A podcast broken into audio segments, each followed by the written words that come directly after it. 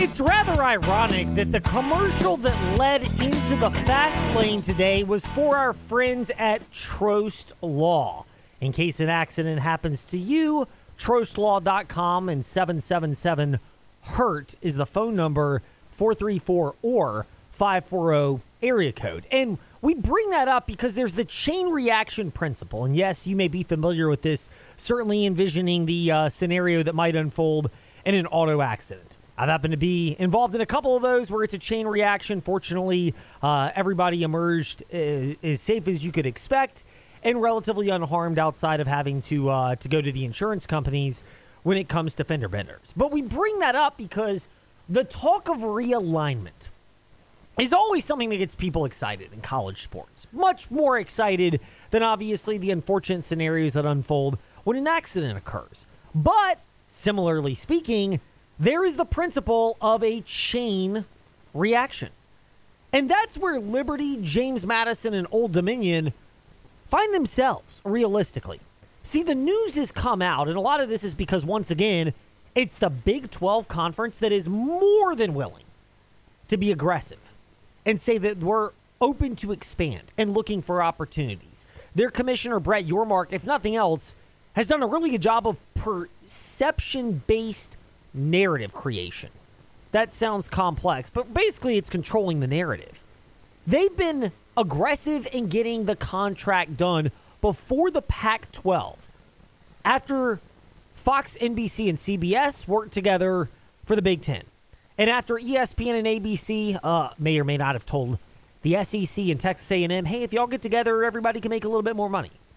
Perhaps. So here's the thing there was still a certain amount of money that could be allocated. Everything is set for the ACC. We believe that to be the case.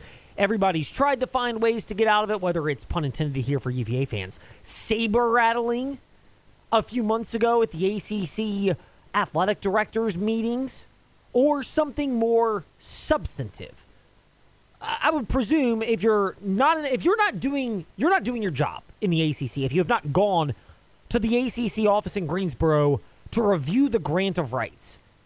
And what's that document in the Bible? Which I know you've done, Ed. Oh yeah, you know me, Trey. I'm just warming up, by the way. in my travels, absolutely.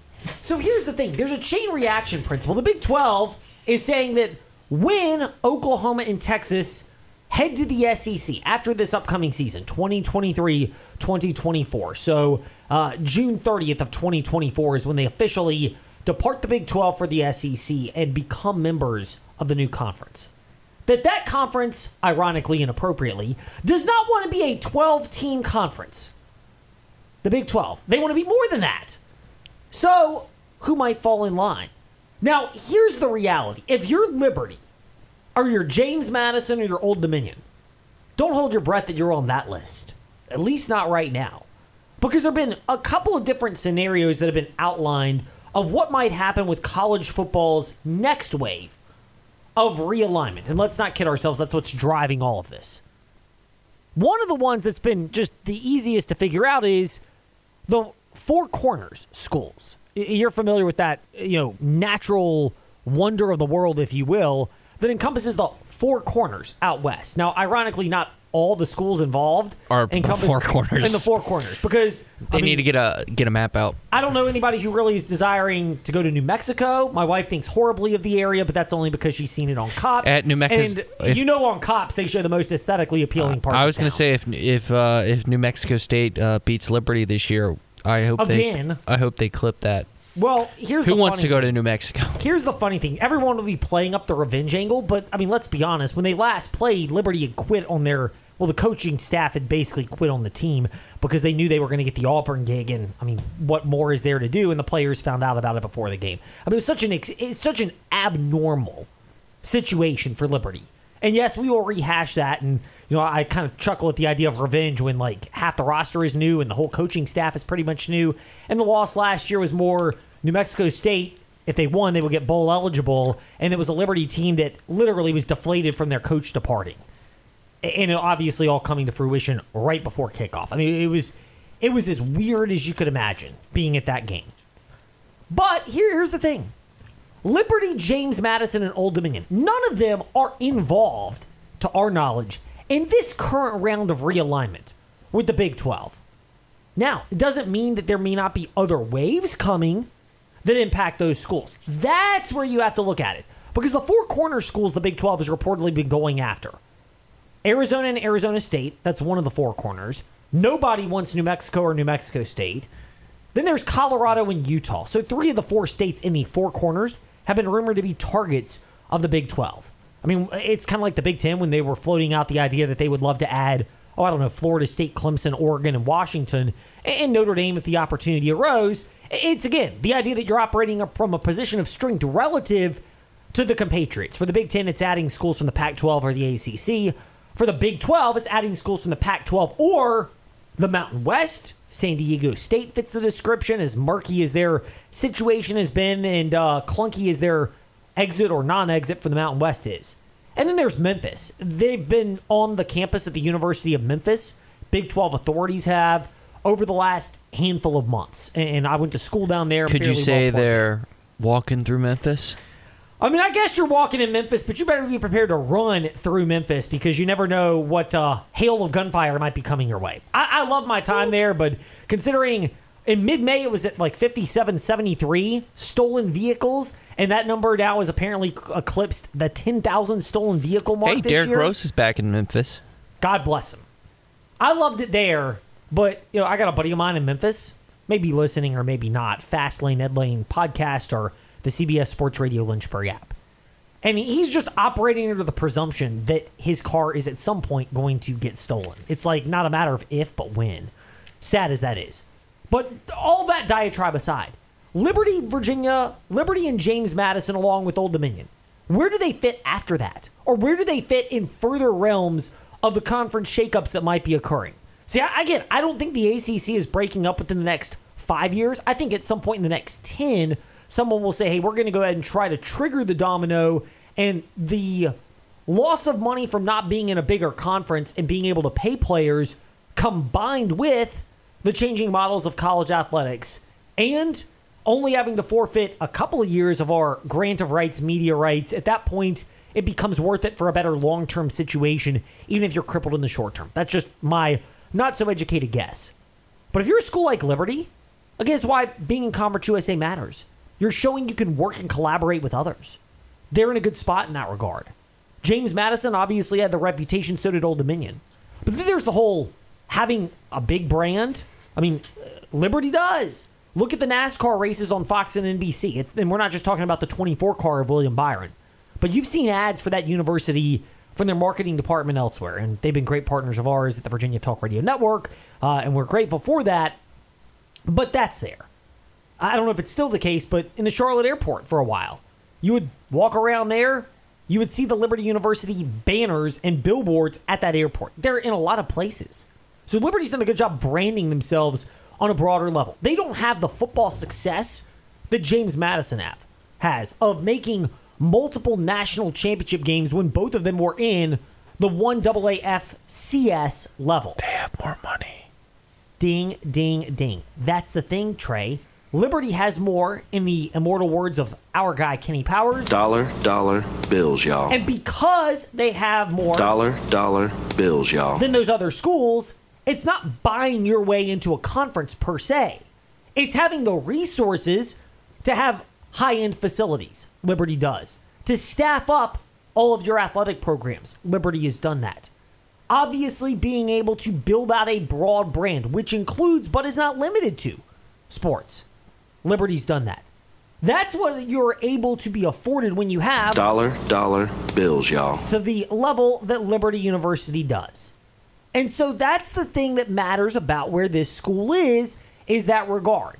And we said this yesterday, but it bears repeating because every time conference realignment pops up, it's not the first wave that's likely to involve schools like James Madison, Old Dominion, and Liberty, but it's probably the second or third wave.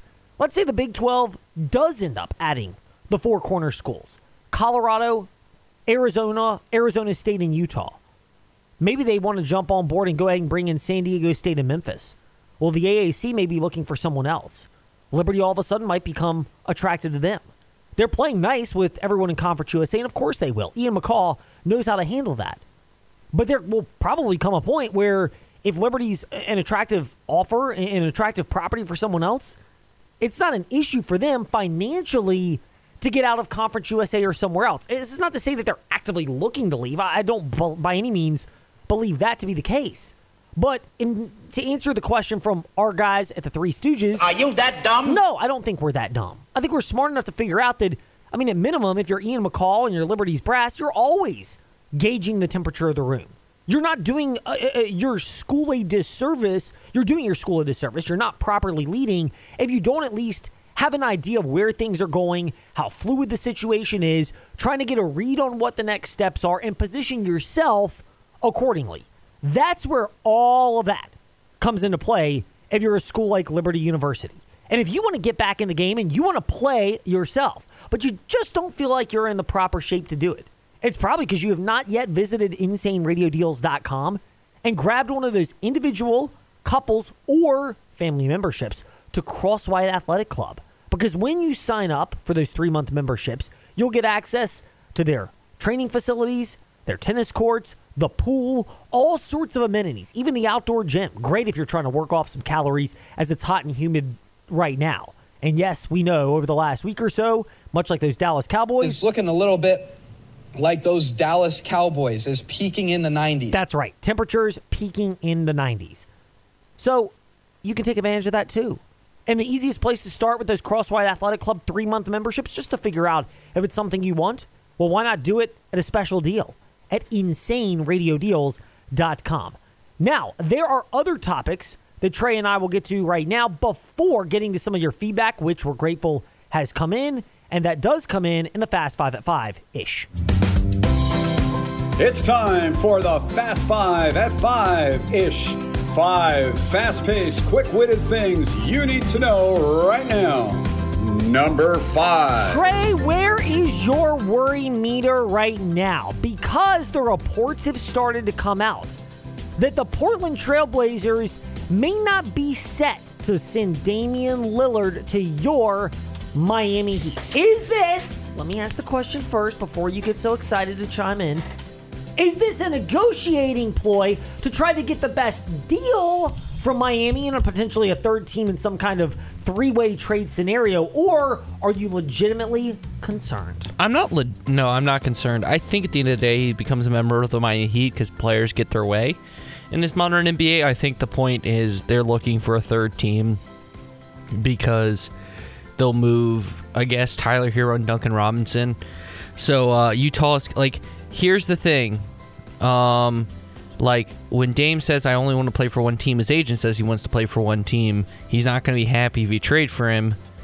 Teams aren't going to trade for him. So I, I, personally think at the end of the day, Damian Lillard be a member of the Miami Heat, and my favorite player in the NBA becomes a part of my favorite team because it's always Dame time. My only quite well, it is always Dame time, and we always enjoy whenever we get to catch up, like probably in a couple of weeks at the ACC football kickoff with Dame, formerly of NewsAdvance.com, covering Liberty that was University, smooth. now covering Virginia Tech for Roanoke.com and Virginia Tech, picking up a big commitment, which brings us to number four. Today, Virginia Tech football picking up their 14th commitment in their upcoming recruiting class cycle. A wide receiver here from the Commonwealth of Virginia, a three star wide receiver to be most specific about it. Four star wide receiver, excuse me, uh, as our guy Trey, of course, is quick to point out and flip the flaw. So I'm going bigger picture rather than just going in and trying to provide some kind of analysis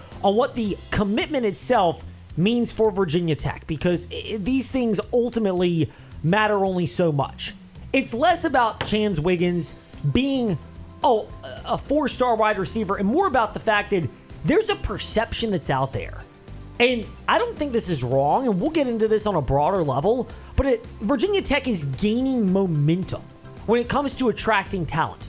Do they know what to do with it as a coaching staff, particularly offensively? That question is, I think, a very valid one, given they were three and eight last year and the offense really struggled and they made some changes, but don't appear to have made any immediate upgrades at the quarterback position. I do think the wide receivers will be better and there is more depth at running back, but also, like with every every team, it seems in college football these days, offensive line is a big question mark. However, Last year was a solid recruiting class, all things considered. This year looks better for Virginia Tech. If you're talking about that is a perception and what you can sell going forward, that looks a lot better for Virginia Tech than it does for Virginia, which is why that is worthwhile to bring up. Number three. So, one thing that is worth also mentioning, and we didn't quite get to this uh, over the last couple of weeks, but I would say it's absolutely worth bringing up right now. And that is something we'll get into with Michael Massey. If we actually get a chance to speak with him, as opposed to me having to break up the feud that he and Trey Lyle are going to air out with their colleague Brian Nolan. What feud? As I said, as I said on Twitter at Trey Lyle VT, Michael Massey and I are the nicest people to Brian Nolan that he ever met. It sure seems like that information is not exactly correct. But here's the thing we will ask Michael about the fact that NASCAR on NBC got 4.6 and a little more than that million viewers for the Chicago race this past weekend. Largest for any non Daytona 500 since the 2017 NASCAR Championship race back when it was held at Homestead, Miami. And that was going up against the NFL, which was pretty impressive at the time. That's impressive for a couple of reasons for NASCAR. One is obviously the idea that this was a novelty event and they managed to get it in and shorten the race, which I don't think hurt NASCAR in terms of keeping the eyeballs engaged. But here's the other part to this, which is really cool. If you're just looking at it from a bigger standpoint for NASCAR, and that's this the ability to not only rope in the casual fan by bringing that particular number in over four and a half million viewers for this particular event. But the fact that they tiptoed around but still managed to think on the fly to get this race in, even if you have to shorten it, it's for the betterment of the sport to do that. And you put the burden on teams to adapt. They didn't always like that, but inevitably it was still a really good decision for NASCAR to do everything they could to find a way to bring something like this. And that was what was really, really neat to actually see. Number two. Speaking of things in the future with Liberty and James Madison, they have agreed to a home and home series change. The 2033 game and 2034 games have had their locations switched. Originally, 2033, Lynchburg. 2034, Harrisonburg. Here's my thing. Okay, great. I mean, yes, if you're Liberty, you care about this from a diehard's perspective. I refer back to what we discussed more with Virginia Tech, and we'll get to this in number one on our Fast Five at Five ish. But that is, if you're looking at building things from Liberty University's perspective, who the heck knows where either of these teams are going to be in 2033 and 2034?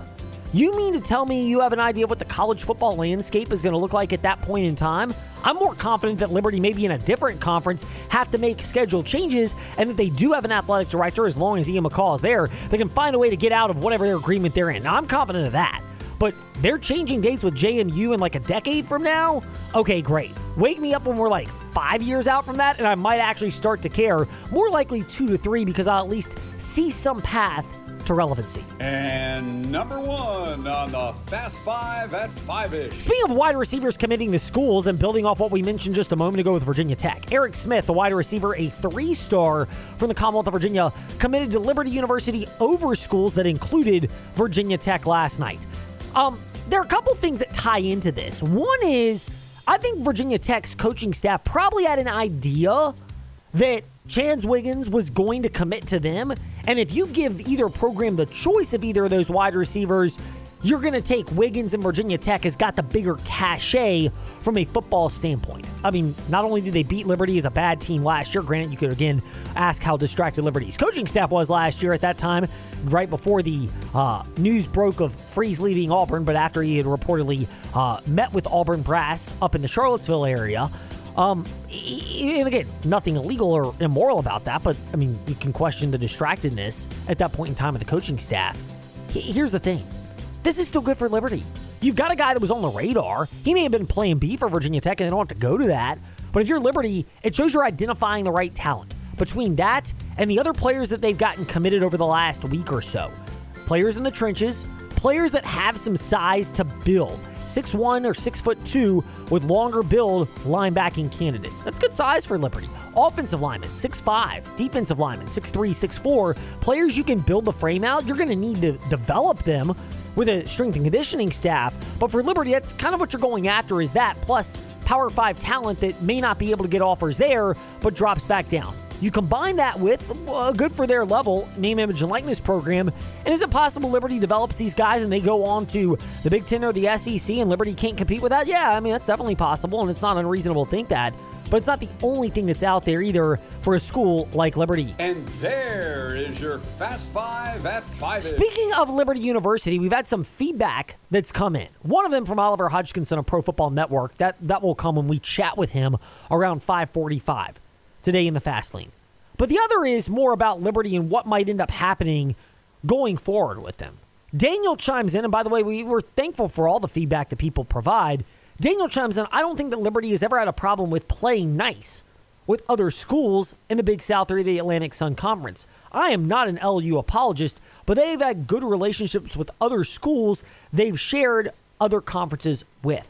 From an athletic standpoint, I think especially under Ian McCaw, that's that's absolutely right. But there is the reality that they were not necessarily perceived as a school that would play well with others from prior overall administrations in past years for Liberty. Not talking about Jerry Sr. and certainly not talking about uh, Dr. Prevo in the group right now. You can, again, figure out where we're going with this.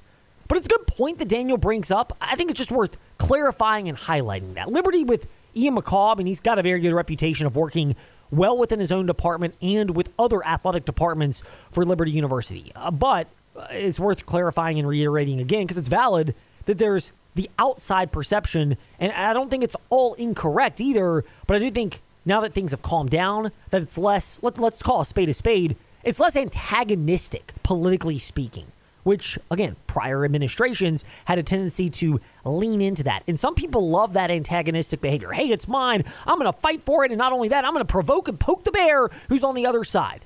Uh, doesn't really go well when you're trying to collaborate with people, but I mean, again, that's different from hey, we're in business and we hold all the cards. When you're in academia and you're trying to work with others, that's different from, hey, I'm running the business, I'm the boss, I can tell you what to do, and if you don't like it, you can go pound sand or hit the old dusty trail. That's an entirely different scenario. And I don't think there's anything wrong with that, but I think Liberty's gotten away from that to a large degree in terms of how they've operated. And then another one from known as Tim, has got a different Twitter handle, but we'll call him Tim. Just be true to your mission and keep winning. LU has gotten their attention. Everyone else is in college sports. Wake football in a one point loss, big victories over BYU and Arkansas football. UConn even stormed the field when they beat LU. Be true to our identity, and as Al Davis once said, just win, baby, which is kind of funny that we're referencing Al Davis here in the tone with Liberty University, given Al Davis's propensity for four letter words. However, that's a really valid point, and again, it ties into what we've said about Liberty. When you combine the fact that Liberty has plenty of dollar, dollar bills, y'all, economic resources to invest in their program, facility wise, now you can direct some of that money to the Flames Rising Collective, and Liberty's done a, a very good job with that. That yes, you can build it up. Eh, you know where your role is, but you combine that with an administration that's staying on top of conference realignment, figuring things out. You've got other people's attention, and you've shown you can win, and you brought on a, a coach to succeed Hugh Freeze, and that's, I think, the big telltale sign. You know, people look at Cincinnati and what they've done over the years. They've stacked multiple iterations in football of winning with different coaches to where they were appealing enough. Luke Fickell, you could say now is the best coach to have come through there, the most accomplished, because he got them to the college football playoff. But all jokes about Butch Jones aside, he was really good at Cincinnati. Obviously, Brian Kelly was fantastic before taking over at Notre Dame and now moving on to a place he could actually win a national title at LSU. Sorry, Irish, but it's true. Uh, LSU is willing to uh, compromise a little more academically and maybe delve a little further into NIL than Notre Dame has wanted to do. And if you want to win at that level, you kind of have to play that game, particularly the NIL game. However, Cincinnati's shown they can do that.